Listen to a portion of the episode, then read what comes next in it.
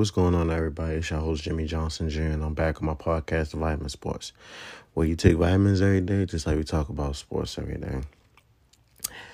You know, we're going to do something a little different today. First, we're going to start the first segment talking about Men's Mental Health Month. It's, a la- it's the last day. And I want to talk about how, you know, a lot of men out here are afraid to express their feelings because of the ridicule that they'll get from the media and for everyday life people because, you know, we always are told, you know, a man ain't supposed to cry. A man shouldn't express his feelings because it is a form of weakness. You know, men go through a lot of things, especially, you know, in the sports world. You know, playing, a lot of players that play in the NFL go through a lot of trauma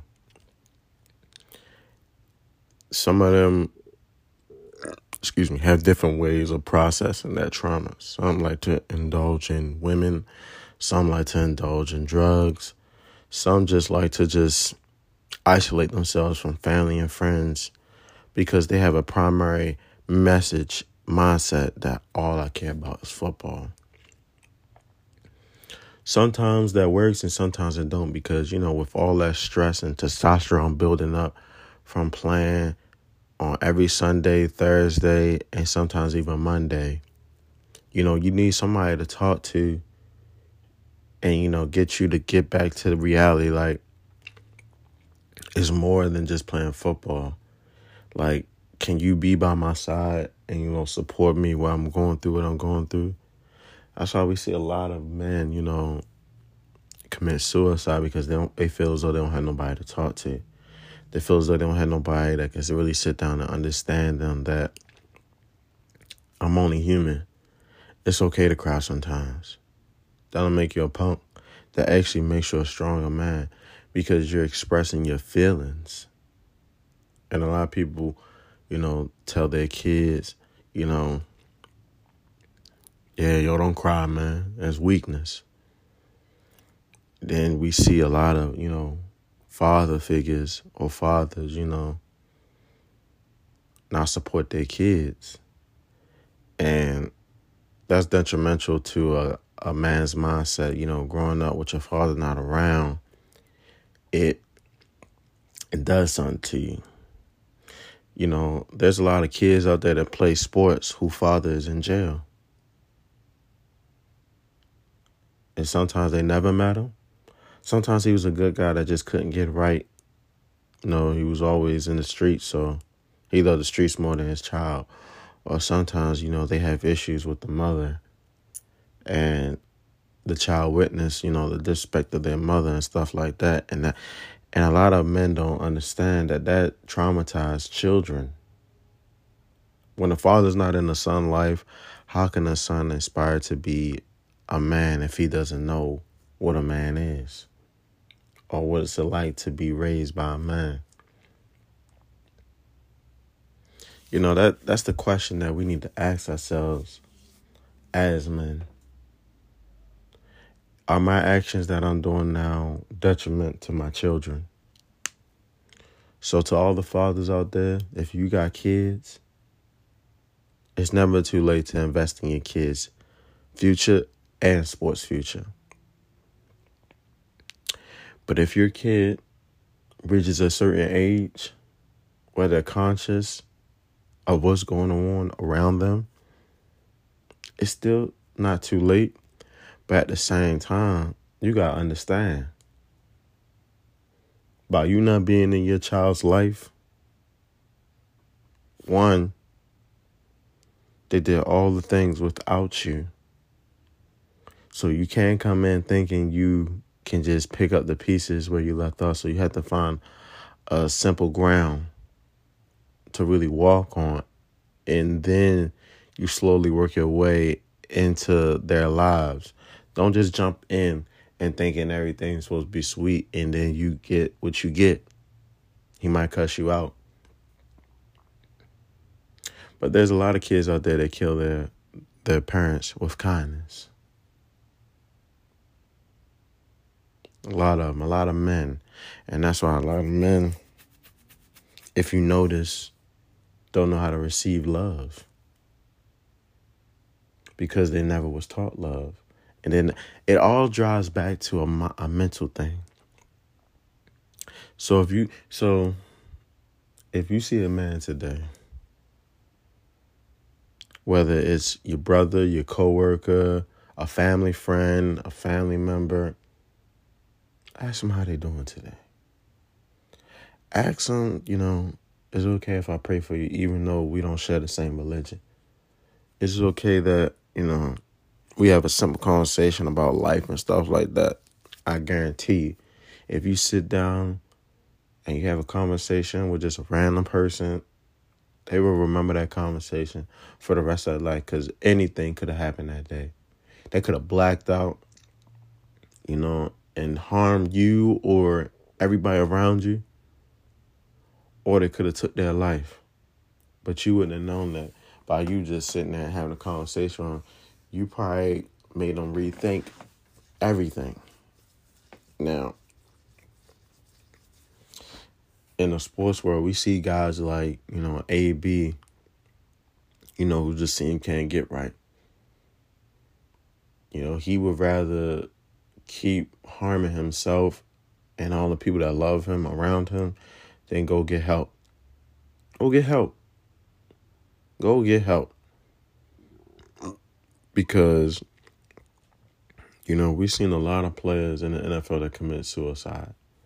We've seen a lot of players that haven't been the same since they left the league because even leaving the league, that's a mental, you know, a mental health problem because you don't know what you're going to do next. You don't know how you're to eat, how you're to do that. That's why a lot of people, you know, are trying to get into the podcast world because when their career is done, they have an avenue to go to, you know, and this relates to basketball too, to go to afterwards, another form of income. And there's nothing wrong with that. That's why a lot of people tell you it's important to get your education as well. That's why you see a lot of players finish their years in school. Like Jalen Hurts, like Sauce Gardner, like Tua Tagovailoa, Joe Burrow, um, Steph Curry, you know, even Lil Wayne finished college. Shaq went to college to finish up. Uh, what's his name? Uh, Grayson Allen finished college. There's so many players out there that finished college during the season and after. CP uh, Chris Paul. There's nothing wrong with that. Finish college, have a degree under your belt so you can motivate your children to say, you know what, daddy went made it professionally and he got his own degree. It's just one of those things that improves a young man's psychological well being it helps. It really and truly helps when a person sits down and breaks down, like, you know what? I got to get myself right. That's the first start. I got to go to therapy. And a lot of people think they don't need therapy. That's fine. Some people don't. But there are a lot of people that have unresolved issues that need to get off their chest and need to vent instead of going to social media, which is going to even poison you even further. Why go to social media and have people you don't even know who are not licensed as therapists to sit there and tell you stuff? Sometimes they, they don't try to, sometimes people don't want to help you. People want to see you fall. People want to see you fall because it's like that syndrome of crabs in a barrel. And we see this a lot in the African American community. It happens in other communities. Don't get it twisted. But I just we just see it more. Me personally, I see it more. I see it each and every day. I see kids come to the, the rec, you know, just wanting a way to just stay away from the streets. You know, cramped up household. Shoot, sometimes they don't even have a household to go to. Sometimes they gotta wear the clothes that they wore five weeks ago, a month ago. And nobody noticed. Sometimes they haven't had a haircut, don't even know what a haircut is. Sometimes it doesn't hurt to, you know, help a person out. It don't hurt. Sometimes by you helping other people, it helps your mental psyche. Cause you might be stressed out, but you see somebody else stressed out even more. So you say, you know what? In good conscience, let me help that man. Let me help that person. Let me help that young lady. Because it goes for women too. A man helping a woman helps both parties. And like in the sports world, these athletes are put up on a high pedestal. And sometimes when they do stuff that's wrong, people take personal shots at them before they even understand the story. And then sometimes people prejudge a, an athlete, and that can mess up their psyche, especially the especially the uh, football players. They can think you this big, strong man who has a, a steel heart, but in the inside, you probably a little kid. You probably felt as though you had to be that guy, be be built that way, so people can respect you. Because you know, if you cry, people gonna think you soft. People gonna try to try you, and it shouldn't be that. Sometimes you gotta leave people alone sometimes. Let people work what they work through, but always check up on them. Check up on them. Check up on your friends. Check up on your family. If you have family, if you don't, you know, check up on a guy that you work with. Make sure he's okay. Ask him how he doing. You know, build build a good relationship with people. But don't be a fool and let people, you know, use you. They're like, man, I'm struggling with my bills, man. Like Bernie Mac said. You should have told me that three months ago when you was, you know, the, the segment where he had on Oprah and he was like, you know, yeah, family members talking about, man, I don't know. He was looking around at his house. He's like, I don't know, man. You're gonna put us out. Sometimes you gotta tell a person early rather than wait till it's late. And even in high school football, you know, when coaches show favoritism, that mess up a person's psyche. That gives that person to say, you know what, I, I was one of the persons of the product of that system. I kind of messed up my psyche. When a coach was showing favoritism and I felt as though players around me weren't better than me. And it just goes to show like sometimes you just got to say, you know what, F that coach. I'm to go out here and give my full effort to be the best player I can be. That's why each and every day I wake my ass up in the morning and I do my podcast because I'm hungry to be on the next level, next to a Stephen A. Smith, next to a Michael Irvin, next next to a Skip Bayless or uh, Shannon Sharpe or a Mad Dog or everybody on Speak for Yourself.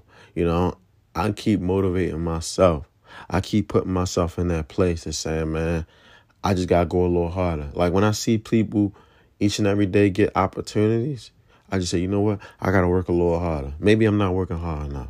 And sometimes that can be traumatizing. But sometimes you got people like like my mom and or my fans, they come up to me every day, be like, yo, you doing your thing on a podcast. Sometimes people I don't even know walk up to me and be like, yo, I heard you got a podcast, man. I started listening to it, man. You speak that fire. You got to keep telling yourself that each and every day. You know, you got to keep encouraging yourself, even when nobody encourages you. Sometimes you got to call yourself, yeah, I'm the best. I'm the best ever. And then sometimes at the keep calling yourself that, at the keep calling yourself that, at the keep putting in the work, at the keep putting in the work, someday you're gonna be like, one day somebody gonna say, yo, you the best. And that's one of the best feelings in the world, man. To really sit down and say, you know what? Yo, you the best. And I and I bring this back to parents, fathers. You know, when you got kids and you're not in that life, and you soon and you see them doing great things, sometimes you gotta stop right there and say, you know what, let me let me text my child and say, you know what, man, I see you doing great things. Keep doing what you're doing. Keep improving on what you're doing, man. I'm proud of you. I'm proud of the the man or the woman that you became. That helps a man keep inspiring. You know, the fa- a father's greatest thing in the world is to see his son achieve greatness.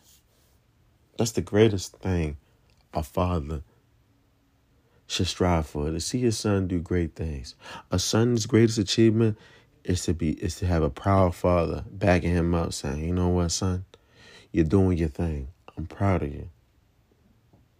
Not the father sitting back and saying, "Man, I ain't he ain't gonna talk to me, so I ain't talking to him." Nah, a son needs encouragement. A daughter needs encouragement.